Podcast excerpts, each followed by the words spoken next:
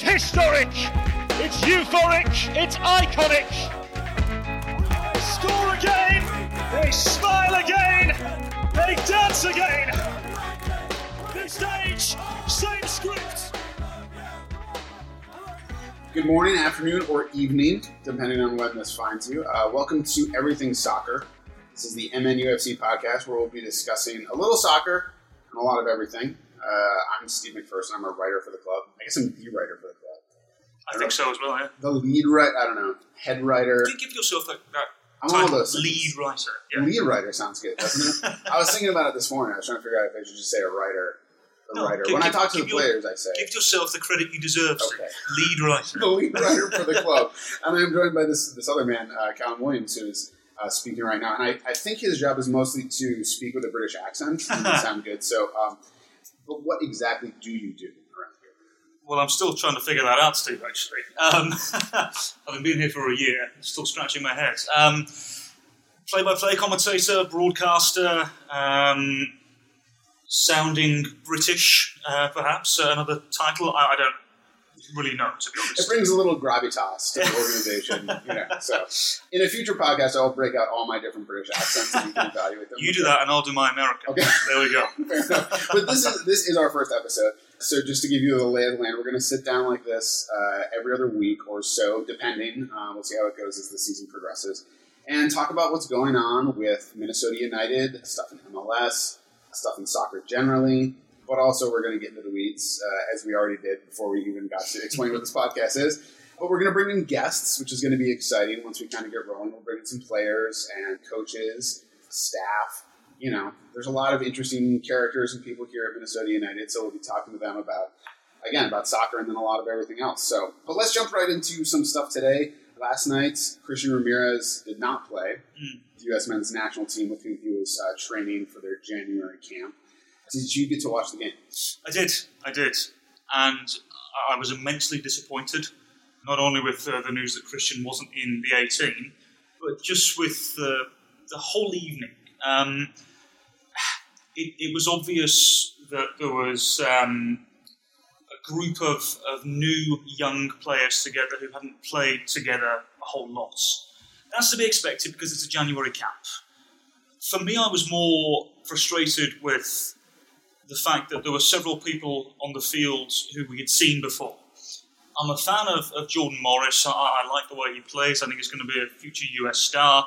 He's already had a, a wonderful rookie campaign, hasn't he? I know last year wasn't particularly wonderful, but Gyasi Zardes as well, a, a player who I, I like, and I think he's going to I think he's going to flourish at Columbus Crew actually. But we, we know what these players can do. We've seen them before.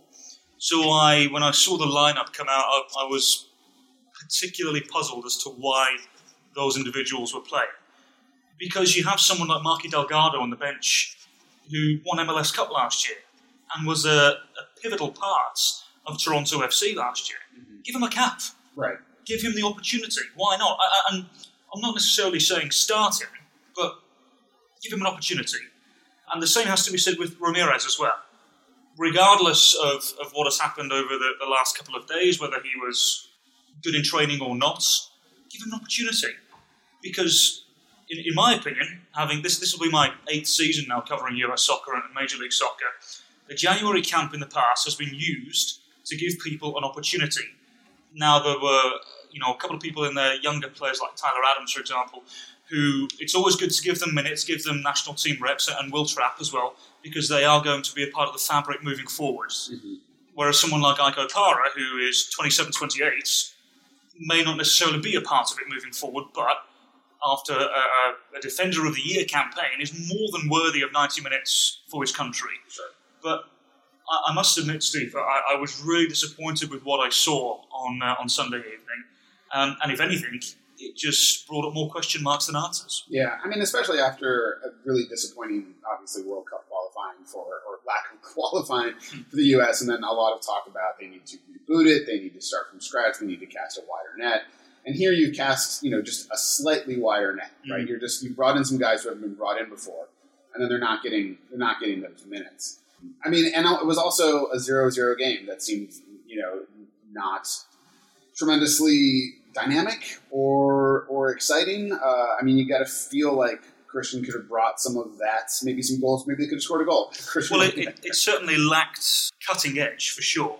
There were um, there were a couple of a couple of deliveries that came in from the right hand side.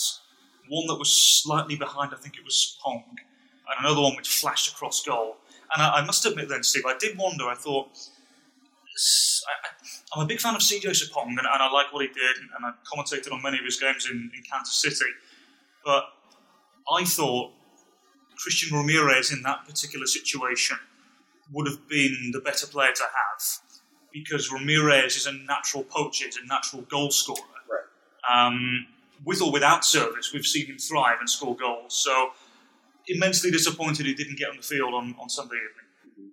And I'm curious about what you think, it, how it matters for him that he didn't get to play. I think it'll. A lot of people have said it, it'll probably light a fire under him to sort of prove himself, not even getting in the under into the 18. Um, but you know, like, how does it benefit him just to do the training? I, I feel like that's got to help his perspective in some ways, um, and probably help him coming back to the team.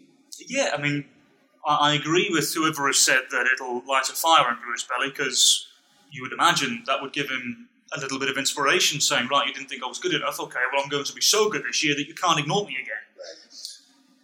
It, it certainly will have, first of all, given him a boost to be in the national team camp. I think it's always good for for any player at any level to get out of a, a little bit of a rhythm from time to time, particularly at, at this stage of the year as well, when we're talking about Major League Soccer, because it, it, it can provide a different perspective. Ramirez has been working under the stewardship of, of Adrian Heath very effectively and very well over the last 12 months, but perhaps another idea from another coach could expand you know, his horizons and, and, and could give him a new idea or two. So I'm, I'm never against anybody having a, a new experience, and I, I think it would have done the world of good. But now, as, as you mentioned, him not getting into the national team uh, fold, I, I would expect him to come back all guns blazing. All right, so let's turn a little bit to training camp. The the, the just wrapped up training camp. They're now in Orlando, and I know you were, you came back to town during training camp, but you got to see a bunch of practices and things like that. So, what have been? Uh, what's your sense of the team uh, over that that training camp that you've seen so far? What I will say, Steve, it's the sharpest pre-season camp I think I've ever seen. Yeah. And I'm in the fortunate position to have seen quite a few. Um, I think the, that there are several players that, that stood out for me. They've obviously kept themselves fit in the off-season. They've kept to the programme they were given, and perhaps done a little more as well. Uh, Jerome Thiesson was exceptional. I You Sam- pronounced that very nicely, by the way. well, I mean, look, it's the, it's the correct pronunciation. I didn't know what you were talking about for a second. We just call him Jerry. so, but yes, Jerome Um, Thiesson. Jerome Thiesson. It's uh, and look, I asked him, and it was the same with, with several other people. I'm, I'm, I'm people giving me a little bit of uh, abuse on, on social media, as people do these days, for pronouncing Johan Venegas wrong. That's his name. That's what I yeah, asked him, and. I originally thought it was Johan as well, Yeah. but I asked him Yeah, just to make sure, uh, as I try and do with every player. And with all due respect, if that player says to me, "This is how you say my name," I'm probably going to go with that. So it was Johan Venegas, but no, Jerome Thiesson is the correct Right. pronunciation according to him. okay. Um, moving on. Um, He he, he was he was wonderful. Um, the other player who, who I was particularly impressed with was Abu Danladi, who has clearly been in the gym in the off season because he's come back much bigger, and he's come back perhaps the sharpest of them all. Several other players were were looking really good as well. I think it was was it uh, Thursday or Friday? I can't remember. The two goalkeepers that were involved in the scrimmage, which was a, a spectacular scrimmage, by the Yeah. way. Bobby Shuttleworth and Alex Kapp were tremendous. Shuttleworth was making all these spectacular saves, and, and uh, Alex Kapp was, was so assertive and so commanding.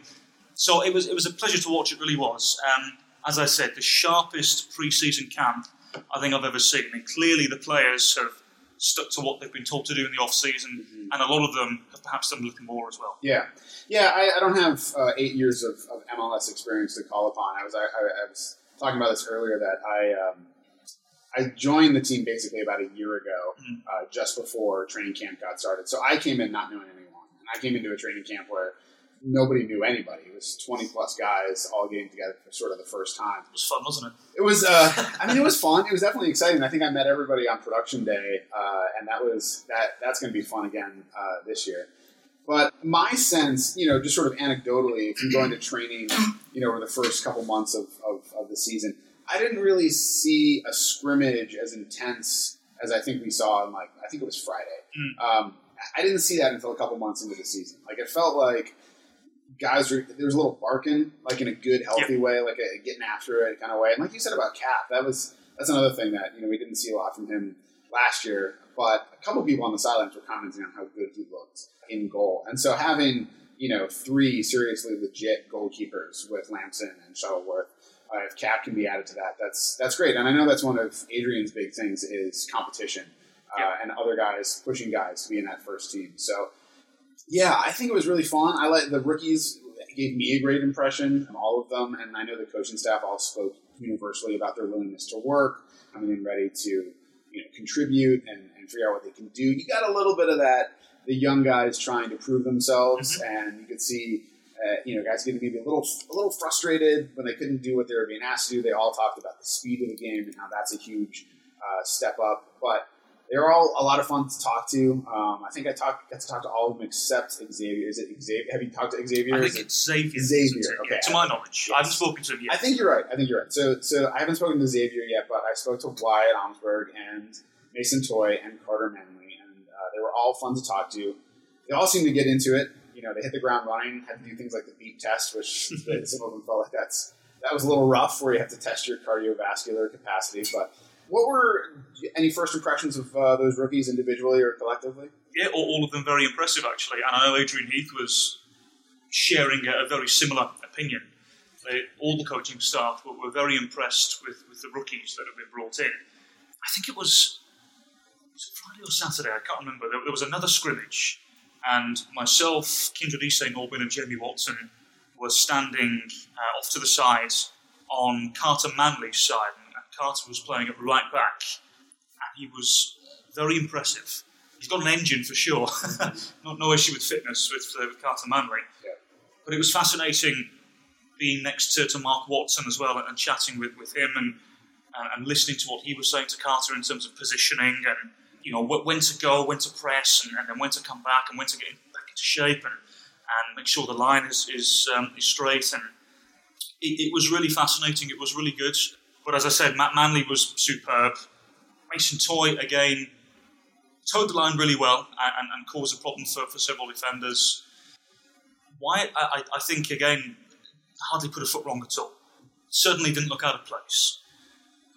Xavier, lovely feet, really, really composed feet. I was surprised actually. You know, um, I, I think you, you were saying earlier on, Steve, about how uh, college players they, they come into to camp with MLS pre-season and they're surprised by the, the speed of the game. Yeah, Xavier fit right in and was very aware of the right places he needed to be.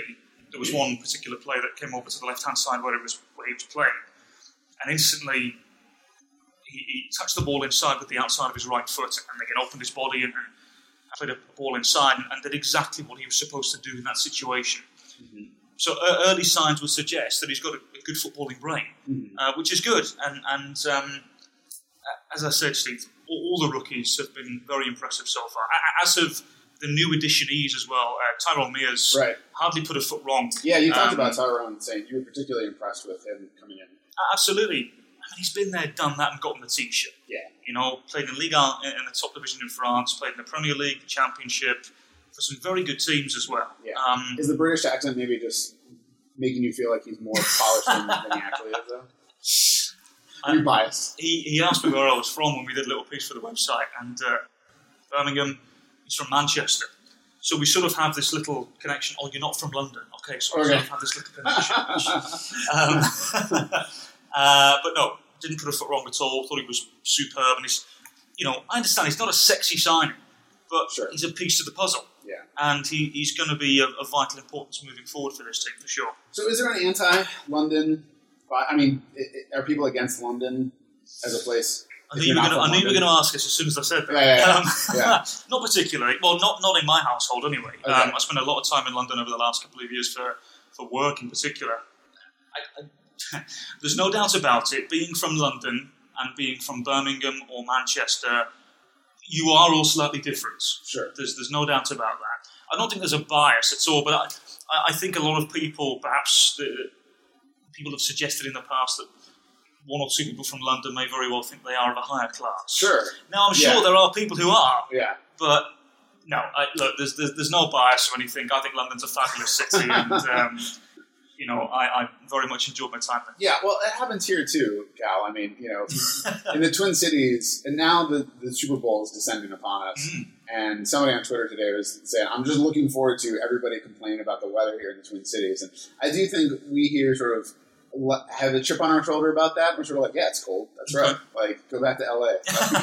like, we like we like where we're from, and so I have no problem with you know pride in, in one's region. I think that's Mm. I think it's well earned, especially in a place, a climate that's as, can be as tough as, as Minnesota. So. Absolutely, it's um, it's fabulously frigid. I think Yes. would be the best way to Right. describe it. Okay, but so the flip side of this, some other some other MLS stuff. They announced Miami made another announcement. Hmm. I think they had already we already knew they were getting a team, but they made an announcement today that Yep. they're having a team. They didn't tell us what the team is called or when they're coming in or anything like that. So a little short on details. So, but Miami is obviously the polar opposite. Pun intended, I guess, uh, of the polar weather that we have here. Have you have you been to Miami? Have you I experienced it? Yeah, I have. What, do you think of Miami? Uh, it was firmly sticky. Um, it was uh, a lovely place. Yeah, had, had, no problem with it, no qualms. Um, I, look, I mean, I, I don't know much about the market, whether it's going to work or not. Um, I, I- I would say the evidence is there to suggest that it probably will, because it uh, seems like it's a footballing market. So, and look, anything with, with Beckham behind it is, is, is usually a good thing.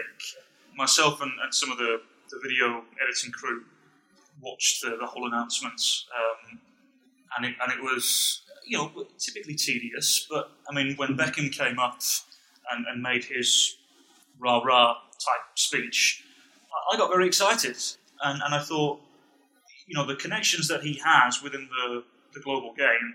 I'm excited to see what kind of players they are going to bring into Major League Soccer yeah. you only have to utter the, the word Miami, and straight away several superstars will be turned on by that. Sure. Um, It's a party town. of course, of course it is. It's got a Um, great, you know, there's, there's a big immigrant population, Right. uh, strong Latino, you know, community. So, I think it'll be interesting. yeah, I, I- I really do. So we'll, we'll wait and see. Only time will tell. But when, as I said, watching that press conference and the announcements, I, I was full of positivity. yeah, I'm interested to see how. What I was doing before this was covering the NBA, Mhm. and the thing about the NBA is there's not as much. I mean, there's regionalisms and there's teams have character. Like San Antonio runs their business a certain way, Mhm. the Lakers run their business a certain way.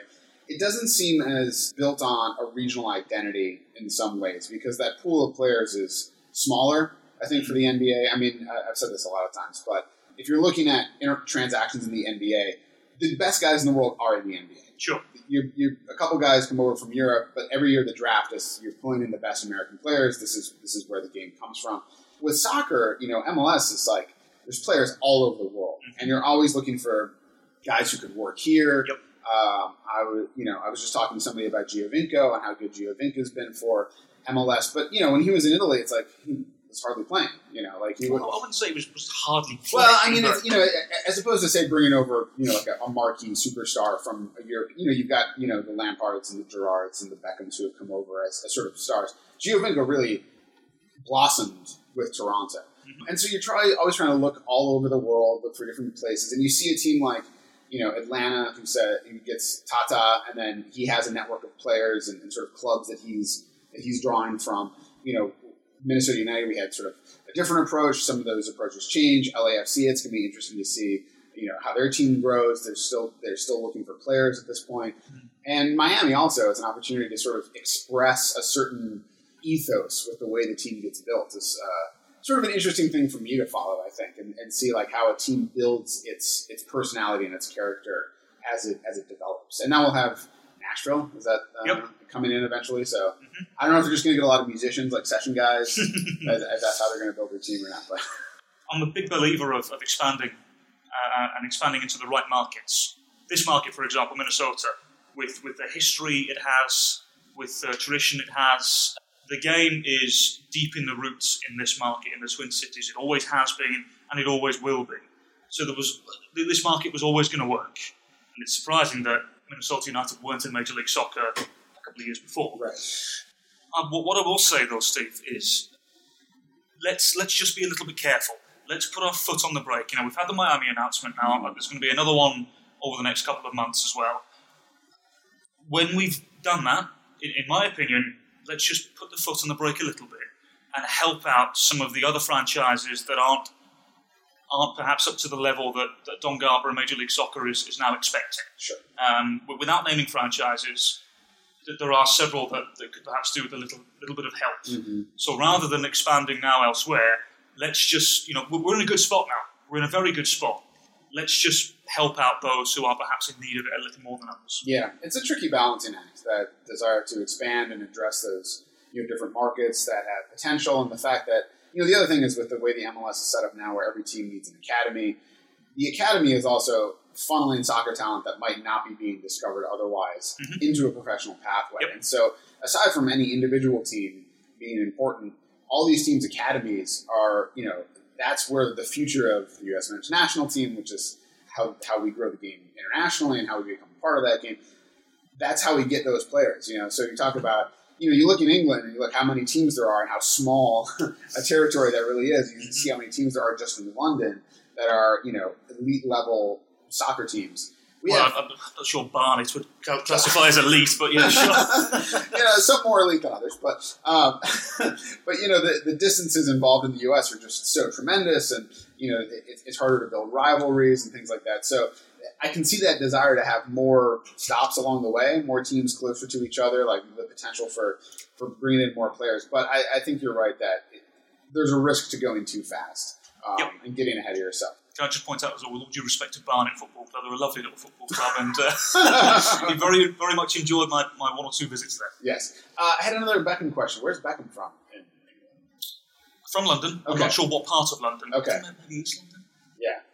I don't know, somewhere was- in London. I was very thrown off by his voice the first time I heard him speak, because I I had sort of uh, I was aware of him in say the late '90s, um, you know, Bend It Like Beckham, Sure. etc. You know, and, and I followed the Premier League to some extent at that at that time, and I'd seen him play, uh, and I never heard him speak, and I sort of imagined when he would speak that it would be a sort of sonorous, deep, but then it's it's not like that. His voice is not like that at all. No, no, but, but he is one of these people. He, he is savagely good looking, isn't he? That- that's just, true. I, he's one of these one of these individuals that you just would never want to stand next to Right. because you're always going to be the uglier of the two people, you know. And I just, Yes. you know, you. I, there are several things I could I could say about David Beckham. Yeah. If, if I ever stand next to him, like, all right, mate, you know, how, how are you? Lovely to meet you. And like, God, you're good looking, aren't you? And, just, oh, you have know, to it. So. several things I could say which I won't utter on this podcast. Yeah, But, uh, yeah. goodness sake, why are you so good looking? Yeah, Stop it. it is a thing that happens with a lot of celebrities. Like I lived in New York City for a while, and you would see, you would just sort of pass people, Mhm. you know, and it was always striking how there are a lot of celebrities where you're like, that, they're good looking, but you're usually seeing them in the context of other good looking celebrities, right? Right, okay. This is sort of like basketball players. When you see them on the court, they don't look as big because they're next to other basketball players.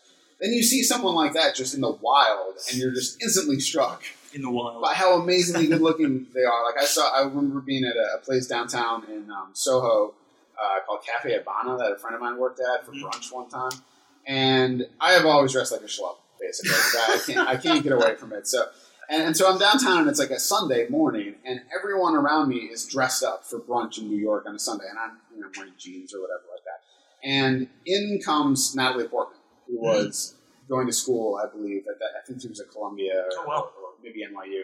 And she comes in and she's like, she's Sunday. She's like sweatshirt, ponytail. And I was like, you are better looking than everyone else in this place who has dressed themselves up for this. And it was like, and yes, so uh, the stratospherically good looking people make everyone uncomfortable. I think they probably shouldn't go out in public. So what we're saying is, is if you're good looking, stay indoors. Yeah, yeah. Just, you know, don't make the rest of us feel so bad. No. So, you know. Agree. I agree with that. So, uh, other MLS rumor, uh, which is Ibrahimovic to the LA Galaxy, has, has reared its, its head once again. And I find this one interesting because um, you hear a lot of, now about how different how designated players are being used differently.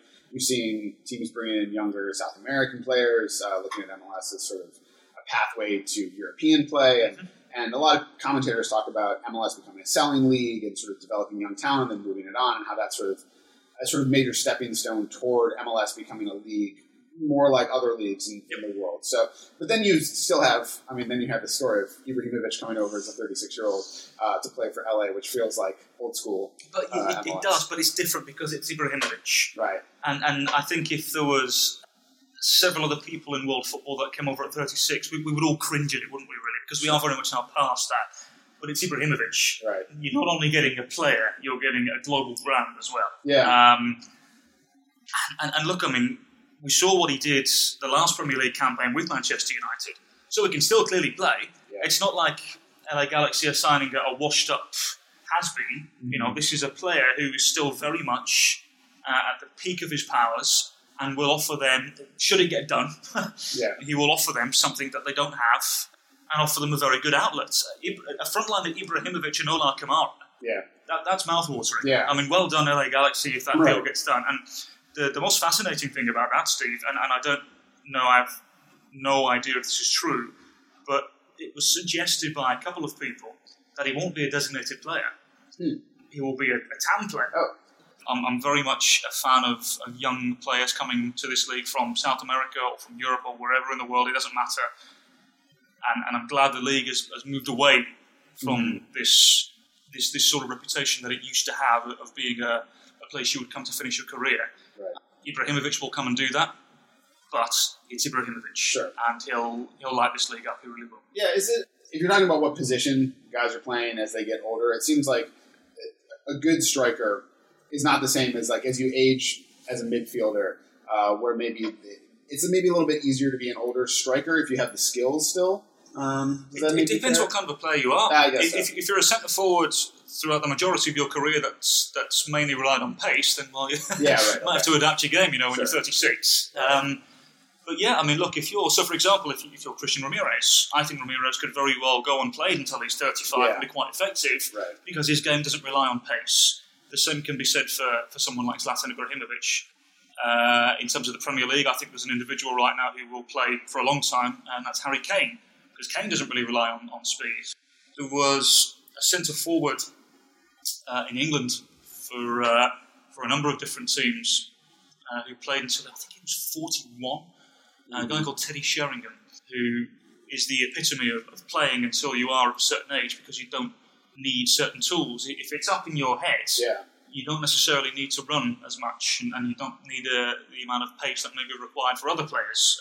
So I'm not suggesting that slower players are much cleverer than uh, than, Right. than players with pace, but um, you know. there- There's something to be said if, if you don't necessarily need pace Yeah. to be effective. But again, and also it depends on, on the system that you're playing as well. Sure. So, sure. that um, makes sense. It, it all comes down to the individual. Yeah, it's just interesting as, as you know, in any sport, how players age and how they can change their skill sets or. I, was going to say, what, what, what's it, what's it like for a from a basketball point of view? Like, do, do you do you become more effective with age, or what's the how, how Well, does it work? I mean, I think with basketball, it's rare to see somebody play. I mean, 35 is a pretty high upper bound for your absolute bests, like Kevin Garnett and Kobe Bryant. They, they got to about 39, 40. And Garnett was really interesting because when he came back to the Wolves, he was obviously past, way past his prime. It was his last couple years of playing. But you could see that his understanding of footwork, Mm. um, where to put his feet in order to defend, that didn't go away. Like he wasn't as fast as other guys, so he couldn't show and recover as quickly. But he knew when to show and recover, and that meant that he didn't have to waste a lot of energy on it. I've always been fascinated by Vince Carter, who's still playing in the league, he's 40 now. Especially as a guy who, when he was young, it was all about his explosiveness and his dunks and everything like that. Okay. But you know, within the first couple years of his career, he started really working on his shooting. Um, he became a, a, a good three point shooter after not being particularly noted for that early on, and then eventually became a six man for the Dallas Mavericks and converted a whole skill set. Like he started using all that stuff, that his knowledge of the game and everything like that. And he's made a career now out of being a role player as he's aged, and I think it's because he understood what the limitations were of a game that was strictly based on on athleticism. He also suffered a knee injury that I think forced him to reevaluate what he could and couldn't do. But I mean, I'm sure the same thing happens in soccer, where it's like some guys you see it from the youth, like you know, the you know we have an academy here with Minnesota United, and obviously there's guys who are younger at the same age as their their, their peers. They're going to be stronger or faster. If they don't learn how to do things other than be strong and fast, eventually they're going to get to a level where other people are as strong and as fast as them. Mhm. So you can imagine that it goes all the way up to the, the pros. If there's somebody who's always faster, but then suddenly they lose a step, if they don't have a complementary skill set to put in, then you know their career is going to suffer. But if you can stay smart and know what, what your strength is and know how to you know compensate for your weaknesses and, and make yourself better when you can, I think that's the key for you know a long career. So, Yeah, in all sports, yeah. Yeah. agree. All right, let's do some non soccer. We did a lot of soccer already, so I can't guarantee there's always going to be this much soccer. But um, the, we're, we're wrapping up the off season.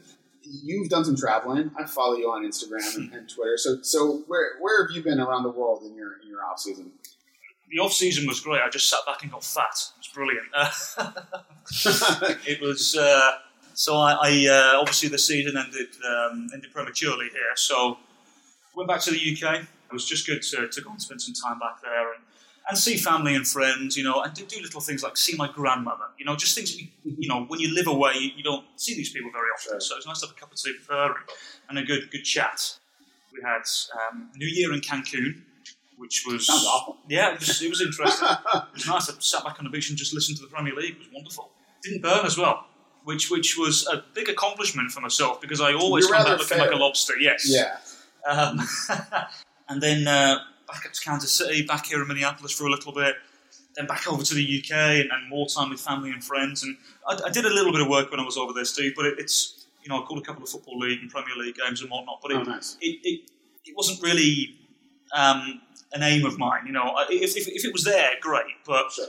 as I mentioned, you know, I don't get to see a lot of people who I grew up with and, and people from home anymore. So it was more about spending time with them and know having a pint with my dad in the local pub and that kind of Yeah. stuff. You know, so and then um, the missus and I ended up having a couple of days uh, up in Iceland.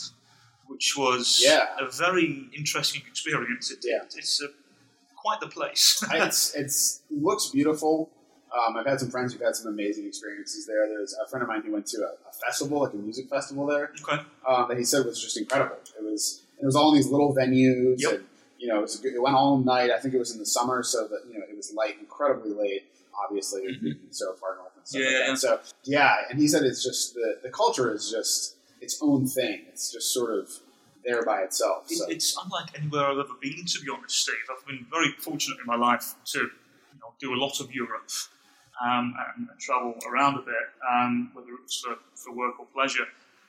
And Iceland was borderline bizarre because we were obviously there in the winter and the sun rises at 11 a.m. in the morning. So myself and the missus were like, great, let, let's get up for sunrise, shall we? hours, yeah. um, and then um, it, it sets at four o'clock in the afternoon, so it's it, it's quite bizarre, but it's very expensive there. I will Yeah. say that, obviously, because they have to import everything and whatnot. But sure. yeah, fabulous. Really enjoyed it. Really, really nice. And then I had another few days just back in England, just saying goodbye to everybody, and uh, and then I'm back here. So it's um, it was busy. I'm, I'm still not quite sure what time zone I'm in. Sure. Uh, I've only been back for six days now, I think it is. You know, awake at four in the morning and whatnot. So. Um, Well, you should try having two children at some point. I was just about to say. It's, it's almost like having jet lag 24 hours a day. You just never know what time it is. Absolutely. How, how was your off season? What did you get up Uh, to? it was good. Uh, I, I mean, I sort of at the, toward the end of the season, I was I, I sort of had this naive thought of looking forward to the off season because when I when I covered the NBA, since I wasn't working for a team, the off season meant I just stopped working for Yeah. a while. I That's mean, fun it when you freelance, isn't it? yeah, it was a freelance, you know, and so like you would pick up stuff here and there, but it was it was a lot less pressure. Here, you know, the off season was the time to set up plans for the next season. So Mhm. sort of went right into it, and uh, it's been crazy and, and fun. But I have gotten away a little bit. My wife and I went up to um, Grand Marais for our 10th anniversary uh, in the fall. It's up on the North Shore. So do you know where Okay. Duluth is? Yes, Or- I. Okay, so if you keep going past Duluth for about another hour and a half, two hours, you get to Okay. Grand Marais. It's sort of like the last little town before you keep. I mean, there's still a ways to go, but then you get up to Thunder Bay and you go over to Canada. So Forgive my Minnesota naivety yeah, there. you I'm gotta still go to. Grand Marais. Grand Marais is amazing. It's a fantastic little town. There's a lot of art. There's a lot of art galleries there. There's terrific hiking. There's good restaurants. It sort of has that. It's kind of. A, I mean, it's a tourist spot. A lot of people go there, but we were there sort of in the late season, sort of late October, and it, it was just beautiful, not too crowded. Stuff was sort of getting ready to shut down for the winter because it, it gets really cold and icy up there. And then pretty much didn't do anything else until I got to around the new year, and then went down to Florida. Visit my dad and his wife, and uh, Again, sounds terrible. Yeah. yeah, it was it was it was pretty good. It was pretty good. Although again, that was with the kids, and and when you have two kids, you don't really get to do things like just lay by the pool. Okay. Uh, you sort of have to be engaged with, with the kids. But Mhm. but the kids are a lot of fun. I have, I have almost six year old and a two year old now. So I, I was, I was going to say, I, I don't have kids. Everybody I ask about kids, they first of all make it sound absolutely petrifying, yes, and then they make it sound like it's the best thing in the Uh, world. yeah. So where, where are you in the? it's both. I mean, it really is one of those things that is it is a really difficult thing to do, but it's also so rewarding in a lot of really tiny ways that are sort of impossible to measure, but you just don't have them. It just gives you experiences you're never going to have. It's not better than not having kids. Mm. I mean, I fully I'm fully fine with people who decide never to have children. right. Um, but it just things happen that. I mean, here's a good example. Okay, so I, I'm a musician, and uh, my and we'll talk more about music at, an, on another at another podcast, but because I know you have some musical experience as well. but uh, my old old band that I was in right after I was in in high school and college, we haven't played together in a long time, but we started doing reunion shows, and we made a record this past summer of, of songs that we hadn't gotten to record while we were still together. And it was kind of a vanity thing. It was fun to do and fun to see the guys again. But it became my oldest daughter's like favorite album, you know, and it's what she wanted to listen to all the time. And the other day we were driving to school and listening to it, and it got to the end of a song, and we were almost at school, and she said, "Pause it here. I don't want to have to stop in the middle of the next song." Which is someone who's a music appreciator and a lover of albums. Again, it's just this little moment that you're like, "Ah, this is I'm raising them right." You know, Right, she has an absolutely. appreciation for the form. She's not going to cut it off in the middle of it. So, Wow, uh, rock yeah, and roll there's full life gets to be full of those things like that, and that's that's a lot of fun. So I must admit, I, I am looking forward to to being. I'm not quite, quite sure what kind of a dad I'll be. But Yeah. I am looking forward to it. well, you have that authoritative voice, so you can leverage that. I, I think if you if you meet the missus, she's very much the one with the authority. now, are your kids going to have a British accent? Do you think? How does that work? I don't know. That's a very good question. Yeah, I don't, I don't know. I mean, secretly, I'm hoping so because that'll be wonderful. yeah. Um, or they'll just imitate you viciously. Maybe they'll just think all dads have a British accent and just you know be, be so thoroughly confused. confused when Yeah. they go to school or Yeah, something. yeah. I, I don't know. Thanks for joining us for our first Everything Soccer podcast. We'll be back in a couple of weeks to talk about the team's preseason work in Orlando, kit reveal that's coming up on February 11th, taste test the latest Tide Pods, and we'll talk about whatever else comes up from Minnesota United between now and then. Be sure to follow the team on Twitter at MNUFC. You can follow Cal at Cal Williams Com, that's C O M M, and myself at Steve Entris. And remember, there's only one person in this whole world like you, and people can like you exactly as you are.